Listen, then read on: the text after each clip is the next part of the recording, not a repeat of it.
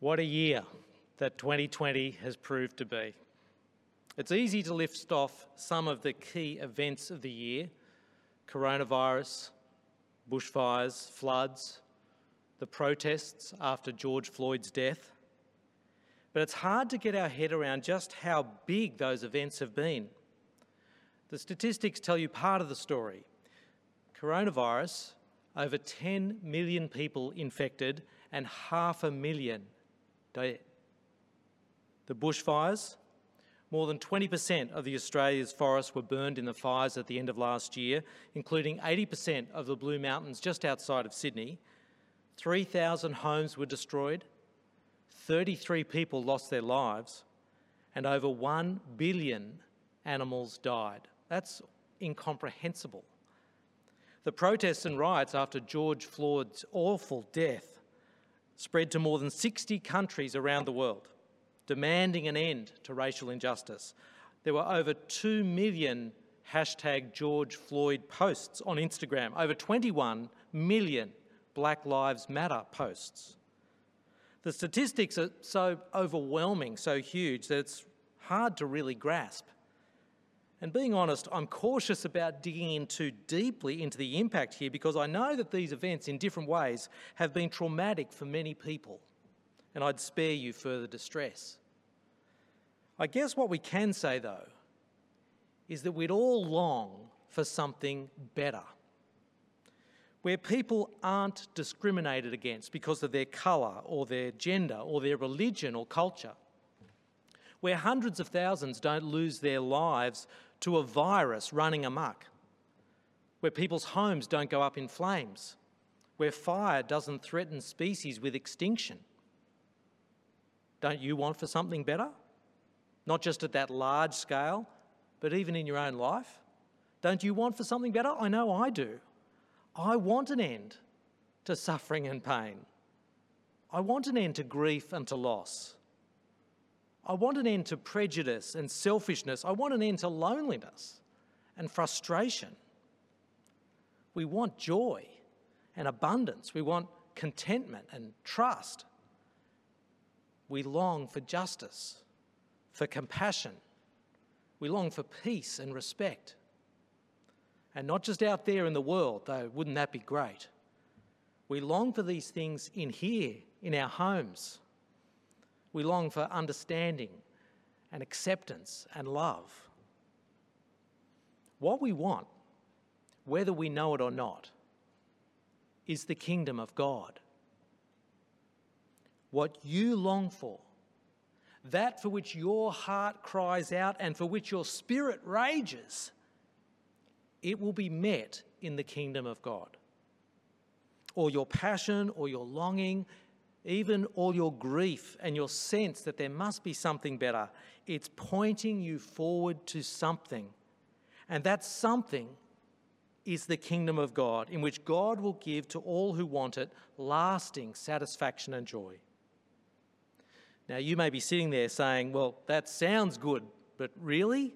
Aren't we destined to a life characterised in the main by unmet longing, with maybe occasional moments of satisfaction? Aren't we creatures with longings for something more who really just need to learn contentment with what is? Well, I say no. There is a God, one true and living God and he says, no, this is not all there is. Throughout the Christian Bible, he tells us that his kingdom is coming. And it's to his kingdom that your wanting for something better points. And that's what we're going to be exploring this week at annual conference the kingdom of God. What it is, when it's coming, how you can be part of it, and how it all hinges on Jesus. So let's get into it. We're starting on page 11 of the outlines, and it'll be really helpful if you could follow along with a Bible open, or if you don't have a Bible handy, maybe open BibleGateway.com on your web browser. The Bible starts with a picture of God's kingdom. It's what I've called God's kingdom paradigm. The Garden of Eden in Genesis 1 and 2 is a model, a pattern of what God's kingdom looks like. Let's open it up in our Bibles and look at it together. We can group what we note in these chapters about God's kingdom under three headings there on page 11. First of all, God's people. Notice Genesis 2, verse 8. The Lord God planted a garden in Eden in the east, and there he placed the man he had formed. Now, what did Adam, the man, and later Eve, his wife, what did they do to get into the garden? Answer nothing. The one true living God placed them there on his own initiative as an act of kindness, completely undeserved. They're God's people, chosen by God as an act of grace, of undeserved kindness. And they're there in the Garden of Eden, which is God's place the place He created for them. The garden is a place of God's provision and His presence. Have a look at the next verse, chapter 2, verse 9. The Lord God caused to grow out of the ground every tree pleasing in appearance and good for food, including the tree of life in the middle of the garden, as well as the tree of the knowledge of good and evil. The Lord God provides for their needs. Trees producing fruit that's good for food and pleasing to the eye as well. But it's also a place of his presence with them. If you jump ahead to chapter 3, verse 8, you'll see the Lord God is there with Adam and Eve in the garden. They enjoy his provision and his presence in the place that he's provided for them. So you have God's people in God's place, and third, living under God's rule. Three things we notice here. First, the Lord God is certainly in charge here. He's the one ruling. In chapter 1, when God speaks, the universe is created. He has absolute authority, commanding the universe. Let there be light, he says, and there was light.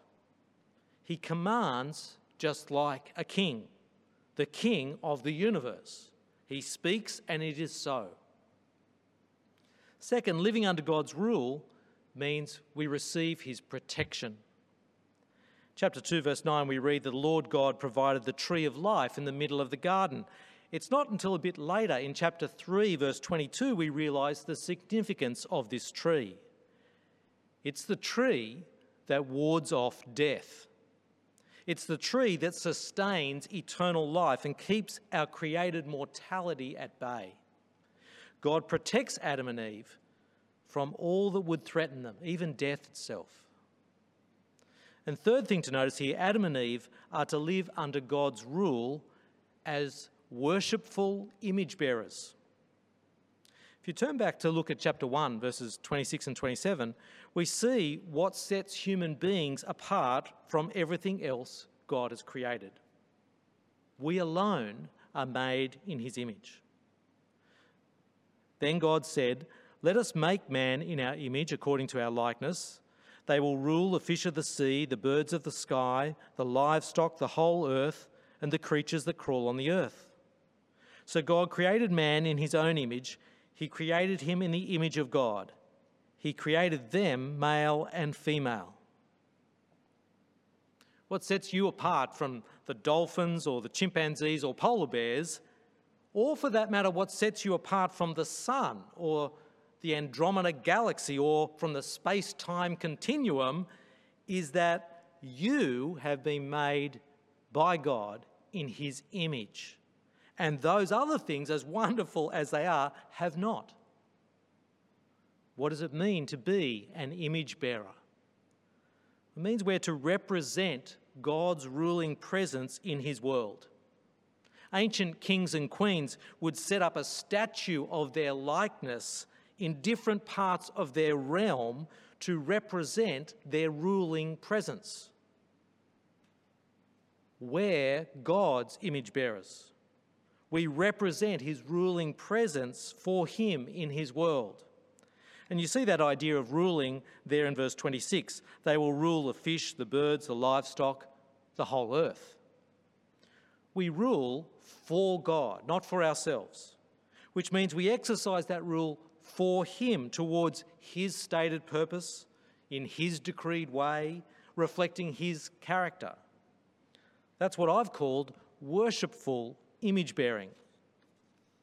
Because we reflect our recognition that God is king by ruling in a way that reflects his word and his way. We listen to his instruction, we follow his way. That's what it means to worship him, to honour him as the one true and living God. Mind you, if that's what life was like now, you and I wouldn't be longing so hard for something better. Something clearly has gone deeply wrong. And the Bible doesn't shy away from that. In fact, it provides a profound analysis of what is at the root of the problem, which brings us to point three on page 12. God's kingdom rejected.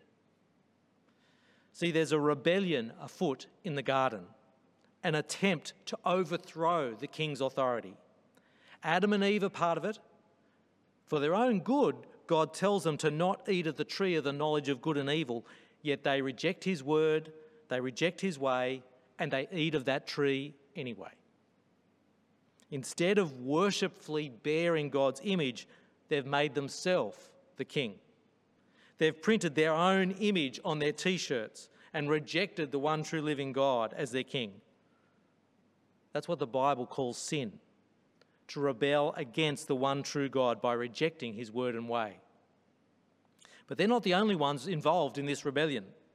There's another creature at work, someone driving this rebellion, a challenger to God's rule. He appears in Genesis 3 as a serpent, a snake. Have a look at chapter 3, verses 1 to 5.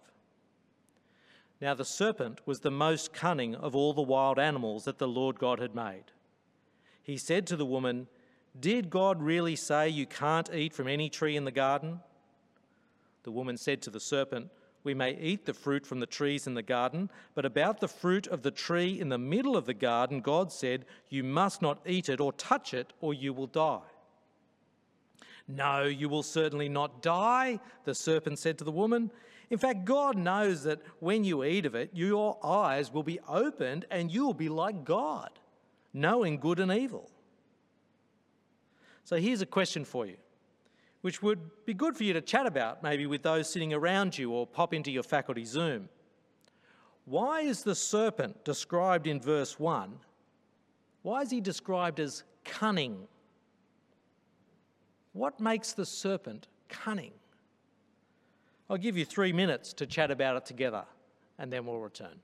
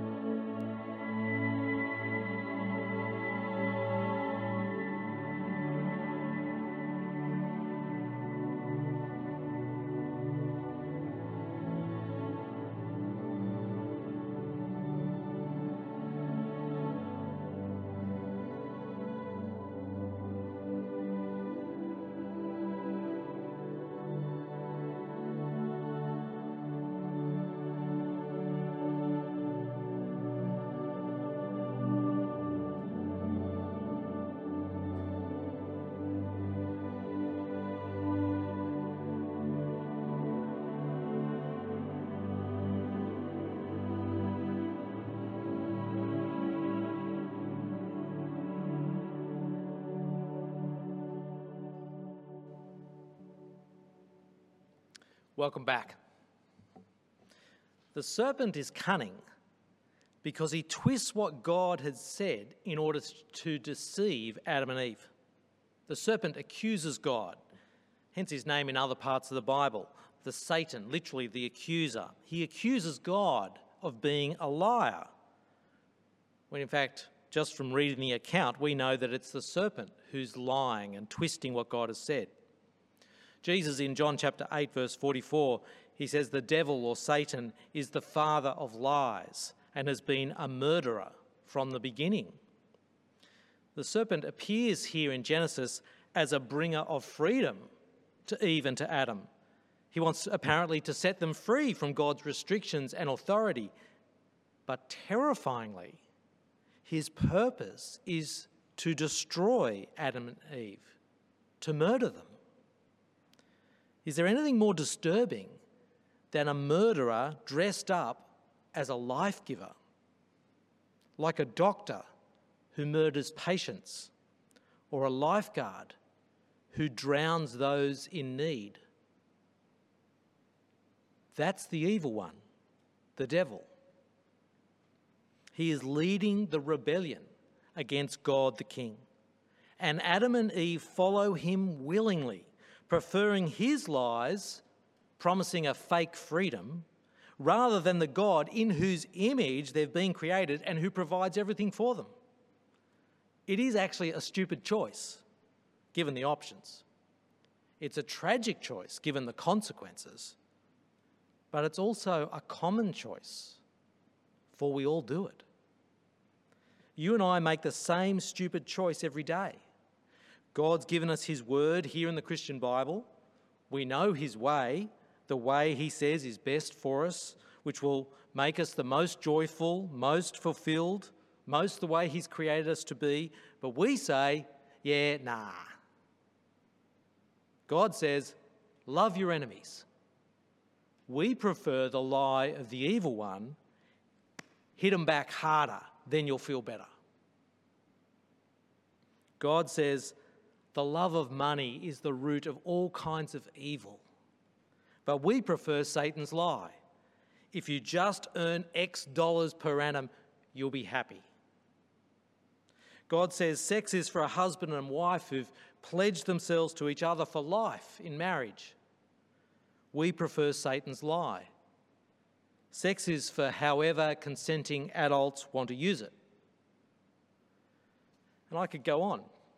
God's word and way versus Satan's lie on how we speak to each other, on how we should treat the environment, on how we should treat the marginalised, how we use power, how we deal with suffering.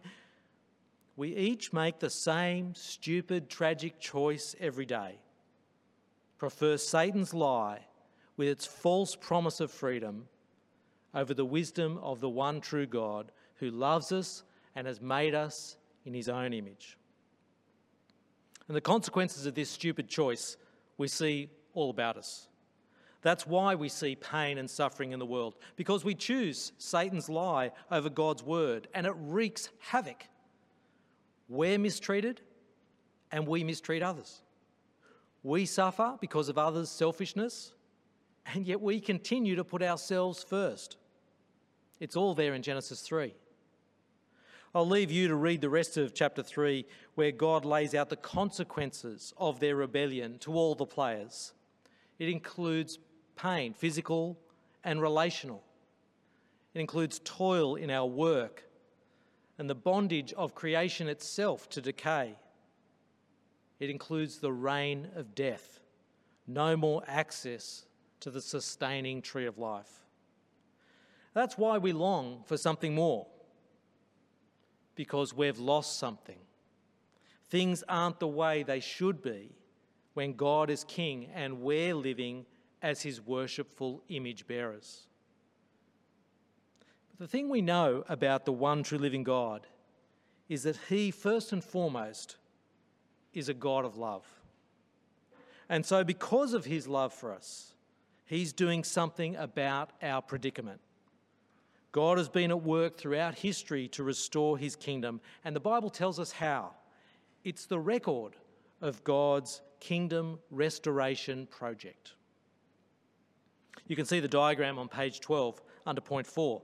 It represents the history of God's kingdom as revealed in the Christian Bible.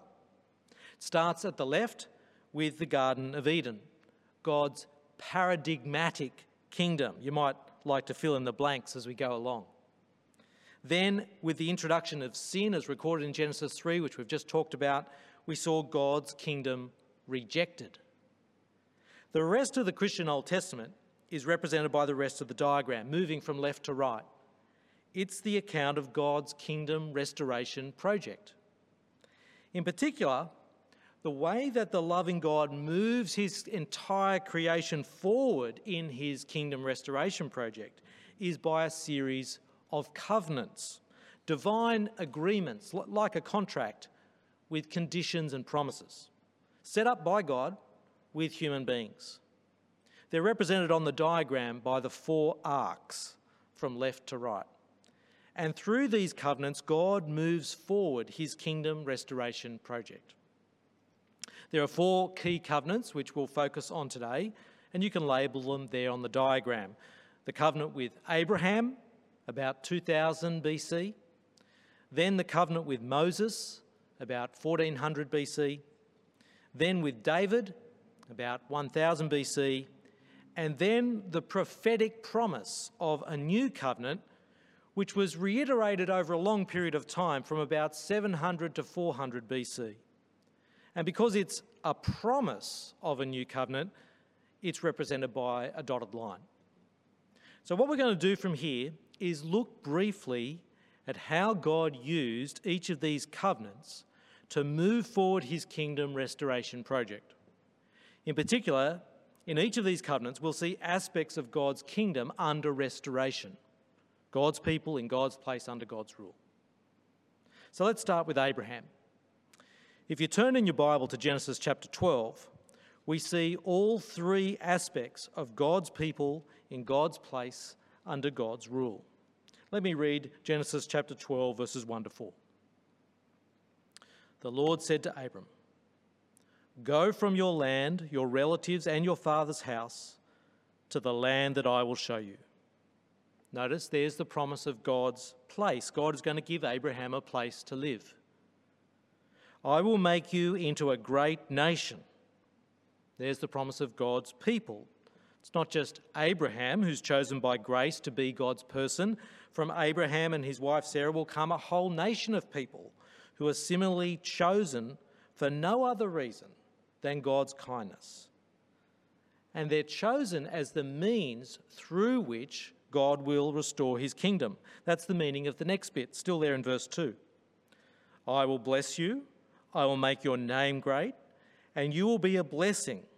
I will bless those who bless you. I will curse anyone who treats you with contempt.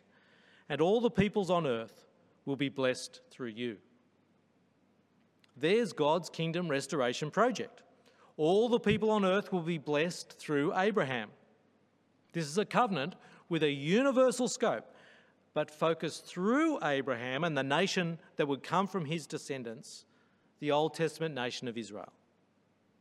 And notice God is exercising his rule here in the promise to Abraham. He promises to protect Abraham, to bless those who bless him, and to curse those who treat him with contempt. And then we read verse 4 So Abram went as the Lord had told him. There's the other part to God's rule. Abraham is being a worshipful image bearer by being obedient to the Lord's word and way. So we see all three aspects of God's people in God's place under God's rule here in this covenant established with Abraham. And if you want to deepen your understanding of that covenant, you can read the extra details God gives to Abraham in Genesis chapter 15 and chapter 17. The next covenant, which builds on the covenant that God established with Abraham, is the covenant God establishes with Moses and the people of Israel. You can read about it in Exodus chapters 19 and 20. The descendants of Abraham have become a large people, the Israelite nation. And in fulfillment of his promise to Abraham to give them the land of Canaan, God rescues the Israelites out of slavery in Egypt under the leadership of Moses, and he brings them to himself at Mount Sinai. And there God establishes another covenant with them. Here's part of what God says to them in Exodus chapter 19, verses 3 to 6. Moses went up the mountain to God, and the Lord called to him from the mountain. This is what you must say to the house of Jacob and explain to the Israelites. You've seen what I did to the Egyptians and how I carried you on eagle's wings and brought you to myself. Notice there God's rule. He's protected his people from their enemies. He continues Now, if you will carefully listen to me and keep my covenant, you will be my own possession out of all the peoples, although the whole earth is mine. And notice this next bit and you will be my kingdom of priests and my holy nation. These are the words that you are say, to say to the Israelites. God introduces kingdom language. Israel will be God's kingdom of priests. So, my second question for you tonight What would a kingdom of priests do? Why have a whole kingdom of priests. Take three minutes again to throw, throw around some ideas with those around you or have a chat in your faculty Zoom.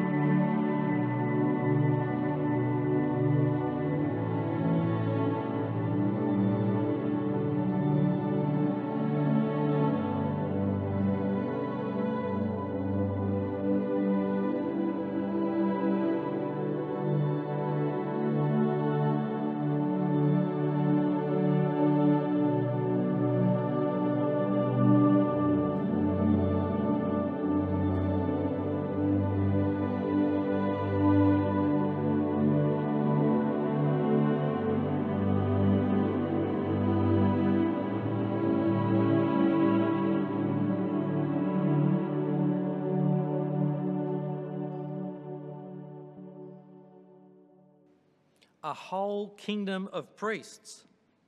It's quite a strange idea. What do priests do? Well, they mediate between God and the rest of the people. They represent the people before God and they communicate on behalf of God to the people.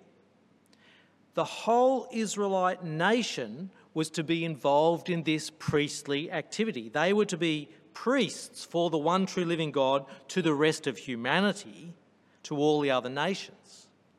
And all of humanity was represented in a way in them. And then they announced God's word and way to the world through what they said and did. Well, to put it another way, there to be a kingdom of worshipful image bearers within God's world. Now, if they're a kingdom, the obvious question is who's the king? The answer, of course, is that God is king. He's always king.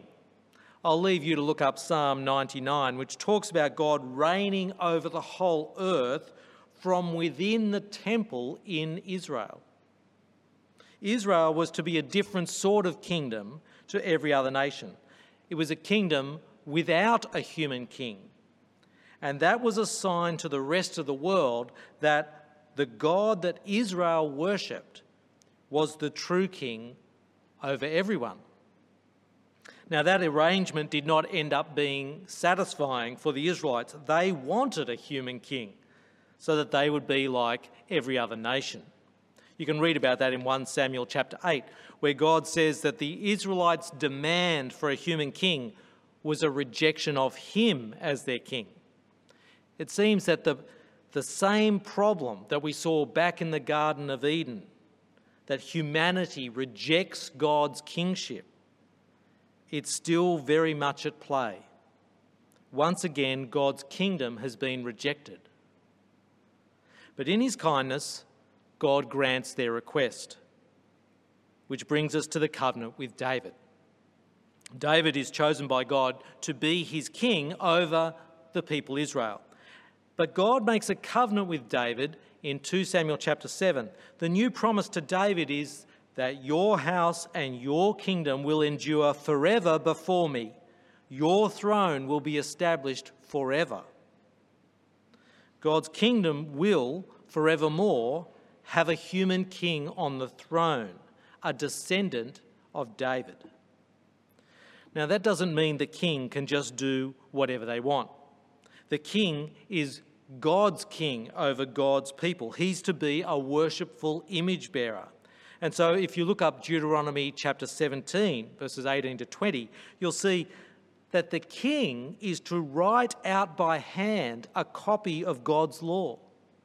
He's to keep it with him and read from it all the days of his life so that he might know how to live as one of God's people. God is still the king. I want to pause there in our rapid overview of God's kingdom restoration project to notice something. We've already seen that we can describe God's kingdom as God's people in God's place under God's rule. But how does God establish his kingdom? What does he do to bring it about? Well, I think we can summarise what we've seen in the diagram on page 14. To establish his kingdom, God does three things. First, he wins a victory for his people over their enemies, represented in the picture by that scary lion there. We saw this when God defeated the Egyptians to bring the Israelites out of slavery, or when God defeats the Philistines under David. Psalm 47, which I've listed there, celebrates God subduing the nations under Israel's feet. Secondly, he establishes justice amongst his people. God exposes and judges the wicked, those who continue to reject his word and way, and he lifts up the righteous. You see this in the law that God gave through Moses and in the way the kings in Israel were to administer justice according to God's law. Psalm 146 praises God for upholding the cause of the oppressed in Israel, for giving food to the hungry, for setting the prisoners free, for watching over the refugee, and for sustaining the orphan and widow. And third, he grants an inheritance to his people. The main inheritance referred to throughout the Old Testament is the promised land. The Deuteronomy 4 passage that I've listed there is just one of hundreds of examples. The land which secures their identity and their continued existence as his people, that's their lasting inheritance in the Old Testament from God. So, this is how God establishes his kingdom He wins victory, he establishes justice, and he grants an inheritance. And we'll see that pattern repeated as we go on this week. But what happens after King David is not so good. Things start out well with David's son, King Solomon, but things go awry as Solomon turns away from God's word and way. And what follows then is a disheartening and tragic descent further and further away from the ideals of God's restored kingdom. As you can see from the diagram on page 15, the nation splits into two, into a northern and southern kingdom. The northern kingdom, Israel, comes under God's judgment for continually rejecting his rule over them, and then they're wiped out by Assyria in 722 BC. That's it for the northern kingdom. They don't reappear.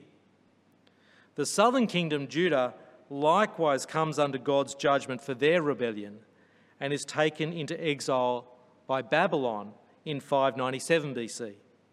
They return to the Promised Land in 538 BC, but in a much diminished form. They never regain the heights of David and Solomon's reign, let alone see a full restoration of God's kingdom as he intends. Well, why is that? It's because the deepest problem has never been addressed. The sin that lodges in humanity's heart and causes us to reject God as King. The deepest issue in the establishment of God's kingdom isn't the Assyrians or the Babylonians or the Egyptians or the Romans, it's our sin and our willingness to follow the evil one rather than God. If there's going to be a restoration of God's kingdom, then that deepest problem needs to be addressed. But how? That's beyond the might of any earthly ruler.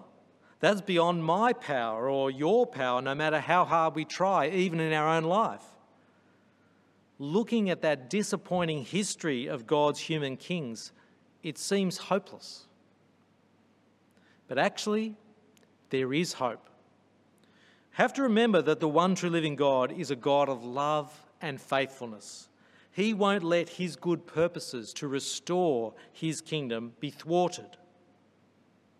And so, right when things in Israel's history were most dire, as they were languishing in exile in Babylon, God makes an announcement to the whole world. You can find it in the book of Daniel, chapter 2. King Nebuchadnezzar of Babylon was the great ruling power of the day. He had a dream that troubled him. He didn't know what it meant. He dreamt of an enormous statue, dazzling in appearance. The head of the statue was made of gold, the chest and the arms of silver, the belly and the thighs of bronze, and the legs of iron. But then, in the dream, a rock was cut, but not by human hands. And the rock smashed the statue to pieces, and the pieces disappeared with the wind. And the rock grew into a huge mountain and filled the whole earth. Nebuchadnezzar was worried about this dream. What did it mean? Well, God revealed the meaning of the dream to Daniel who passed it on to the king. Nebuchadnezzar is the gold head of the statue. The silver, the bronze, and the iron parts of the statue are the superpowers, the kingdoms, that will rise up after him. But the rock that destroys them all is the kingdom of God. This is what Daniel says in Daniel chapter 2, verses 44 and 45. In the days of those kings, the God of the heavens will set up a kingdom that will never be destroyed, and this kingdom will not be left to another people. It will crush all these kingdoms and bring them to an end, but will itself endure forever. You saw a stone break off from the mountain without a hand touching it, and it crushed the iron, the bronze, fired clay, silver, and gold. The great God has told the king what will happen in the future. The dream is certain, and its interpretation reliable. Remember, this is coming at the very lowest point in the history of God's Old Testament people. God's kingdom restoration project has not ended, even though the people are stuck in exile. The one true living God will set up his kingdom and it will never end. There is hope. His kingdom will come. We get even more detail in Daniel chapter 7. There, Daniel is given a vision of the future from God. In chapter 7, verse 13, he tells us, I continued watching in the night visions, and suddenly one like a son of man, that is, a human being, was coming with the clouds of heaven. He approached the Ancient of Days, it's a name for God, and he was escorted before him. He, the Son of Man, was given dominion and glory and a kingdom so that every people, nation, and language should serve him. His dominion is an everlasting dominion that will not pass away, and his kingdom is one that will not be destroyed. Here is the everlasting kingdom of God given to a human being so that he rules over every nation for all time. It's the restoration of humanity's image bearing role, focused in this particular Son of Man. But when we read on in Daniel chapter 7, it's not just the Son of Man who rules. In verse 18, we're told, The saints of the Most High will receive the kingdom and will possess it forever. Yes, forever and ever. God's people will be given his kingdom under the rule of the Son of Man. So, as we come to the end of the Old Testament, whilst, whilst the physical kingdom of Israel is a pale shadow of its former self, the prophetic promise looks forward to the kingdom of God being given to his people under the rule of a Son of Man. Now, it's that sense of prophetic promise and expectation that gives you some idea of why people were genuinely excited when Jesus started his public teaching. Because what was his central message? The time has arrived and the kingdom of God has come near. Now, that's a good news announcement. That's a gospel. But Jesus' announcement raises a host of questions. What will this kingdom look like? How will God win victory and establish justice and grant an inheritance? How will he deal with the ongoing problem of sin and the rejection of God's rule? And what does Jesus' announcement mean for us 2,000 years later? That's what we'll be exploring together for the rest of the week.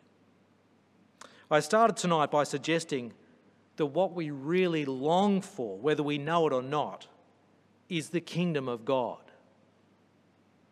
if George Floyd's death sickens you and you want an end to racial injustice in all its forms, then you want the justice of the kingdom of God. If you want an end to environmental de- destruction and the abuse of God's creation, including our abuse of one another, then you want God's kingdom to come. If you want an end to all the things that assail us, to cancer and coronavirus and MS and the common cold and period pain. You want the victory of the kingdom of God. If you want to banish dementia and disability and depression and even death, then you want God to wipe out the enemies and establish His reign. if you want security and peace, if you want relational harmony and abundant provision of everyone's need, then you want God to grant us the inheritance that He has promised. You want the kingdom of God. Because only in God's kingdom is life finally and fully like that. That's why God's gospel is such good news. Jesus tells us the time has arrived and the kingdom of God is near. And that's what we'll explore together in Talk 2.